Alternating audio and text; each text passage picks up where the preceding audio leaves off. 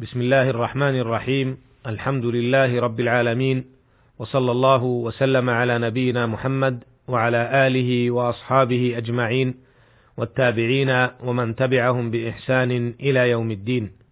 أما بعد أيها الإخوة المستمعون السلام عليكم ورحمة الله وبركاته.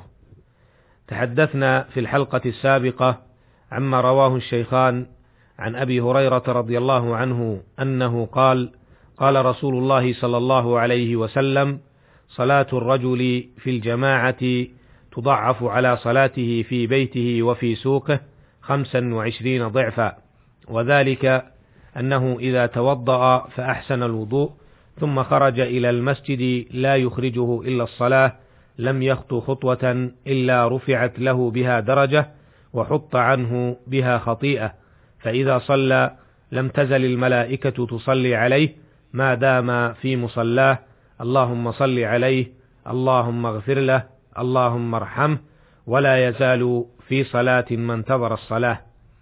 متفق عليه.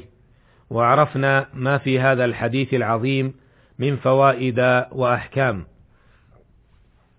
وفي هذه الحلقة نعرض لما رواه الإمام مسلم وغيره عن أبي هريرة رضي الله عنه أنه قال قال رسول الله صلى الله عليه وسلم أثقل الصلاة على المنافقين صلاة العشاء وصلاة الفجر ولو يعلمون ما فيهما لأتوهما ولو حبوا ولقد هممت أن آمر بالصلاة فتقام ثم آمر رجلا فيصلي بالناس ثم أنطلق في رجال معهم حزم من حطب إلى قوم لا يشهدون الصلاة فأحرق عليهم بيوتهم بالنار.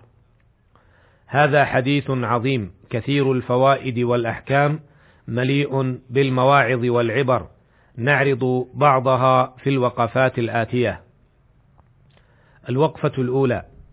استدل بعض أهل العلم بهذا الحديث على أن صلاة الفريضة جماعة في المسجد فرض عين وهذا مذهب الإمام مذهب الإمام أحمد وأهل الحديث. ووجه الدلالة من هذا الحديث أن الرسول صلى الله عليه وسلم هم بأن يحرق بيوت الذين لم يحضروا لأداء الصلاة جماعة معه في المسجد ولم يمنعه من ذلك إلا من يوجد في هذه البيوت من النساء والذرية الصغار الذين لا تجب عليهم الجماعة. والرسول صلى الله عليه وسلم لم يهم بإحراق بيوت هؤلاء إلا لأنهم تركوا أمرا عظيما يستحقون عليه هذا العقاب. فلو كانت الصلاة جماعة سنة أو فرض كفاية لما كان رسول الله صلى الله عليه وسلم يهم بمثل هذا العقاب فعلم من هذا كله أن صلاة الرجل جماعة في المسجد فرض عين على كل مكلف لا يجوز أن يتخلف عنها إلا لعذر شرعي كالمرض ونحوه. وهذا القول أي أن صلاة المكلف جماعة في المسجد فرض عين هو القول الوسط بين من رآها سنة مؤكدة وبين من رآها شرطا لصحة الصلاة لا تقبل الصلاة إلا بها.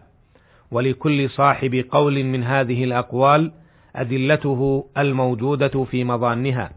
ولكن الذي يعضده الدليل من أقوال وأفعال الرسول صلى الله عليه وسلم هو ما ذكرته آنفا. وعليه فينبغي لأي مكلف أن يحرص تمام الحرص على أن يؤدي الفرائض جماعة في المسجد والا يتخلف عن ذلك مهما كانت الظروف والأحوال إلا لعذر شرعي.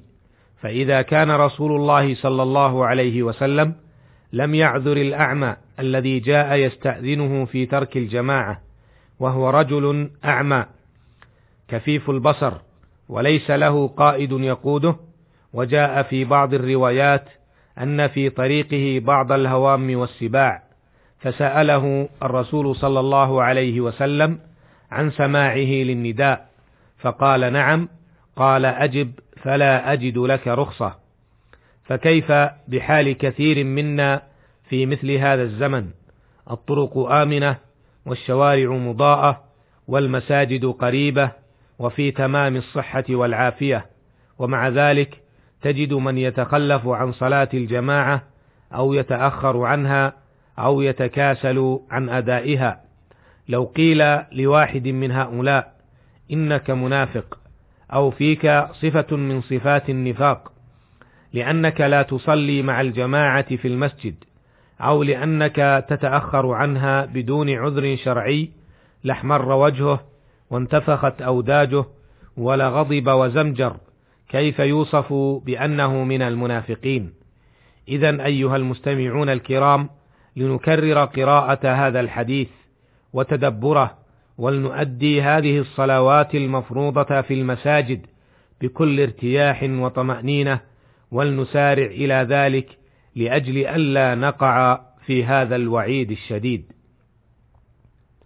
الوقفة الثانية دل الحديث دلالة صريحة على الترهيب الشديد لمن يتخلف عن صلاة الجماعة، ويكفي في ذلك أن الرسول صلى الله عليه وسلم هم بأن يحرق عليهم بيوتهم بمعنى أنه يعاقبهم بالنار ولم يمنعه من ذلك إلا وجود الأطفال والنساء.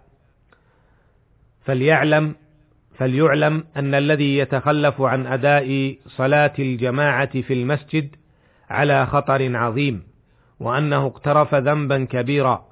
لأنه لا لا يتوعد بالنار إلا لمن ارتكب كبيرة من الكبائر. وليعلم أن ذلك أسرف على نفسه بهذه المعصية فكيف سيقابل المولى جل وعلا غدا يوم القيامة؟ فيا أخي المسلم تب إلى ربك جل وعلا وارجع إلى مولاك ما دمت في دار المهلة وابتعد عن صفات المنافقين وخصالهم. فقد روى مسلم رحمه الله عن ابن مسعود رضي الله عنه أنه قال ولقد رأيتنا وما يتخلف عنها أي صلاة الجماعة إلا منافق معلوم النفاق وأخرج الشيخان عن أبي هريرة رضي الله عنه أنه قال قال رسول الله صلى الله عليه وسلم أثقل الصلاة على المنافقين صلاة العشاء وصلاة الفجر ولو يعلمون ما فيهما لأتوهما ولو حبوا وأخرج ابن خزيمة والطبراني في الكبير بسند رجاله ثقات عن ابن عمر رضي الله عنهما أنه قال: كنا إذا فقدنا الإنسان في صلاة العشاء الآخرة والصبح أسأنا به الظن، أي اتهمناه بالنفاق. فاحرص أخي المستمع الكريم أن تبادر إلى المسجد من حين سماعك للنداء استجابة لله جل وعلا ولرسوله صلى الله عليه وسلم واقتداء به وطلبا للأجر والثواب وتكفيرا للسيئات والأوزار فإن كنت ممن يفعل ذلك أي يحرص على صلاة الجماعة فاحرص على الاستمرار والدوام واسأل الله الثبات والمزيد.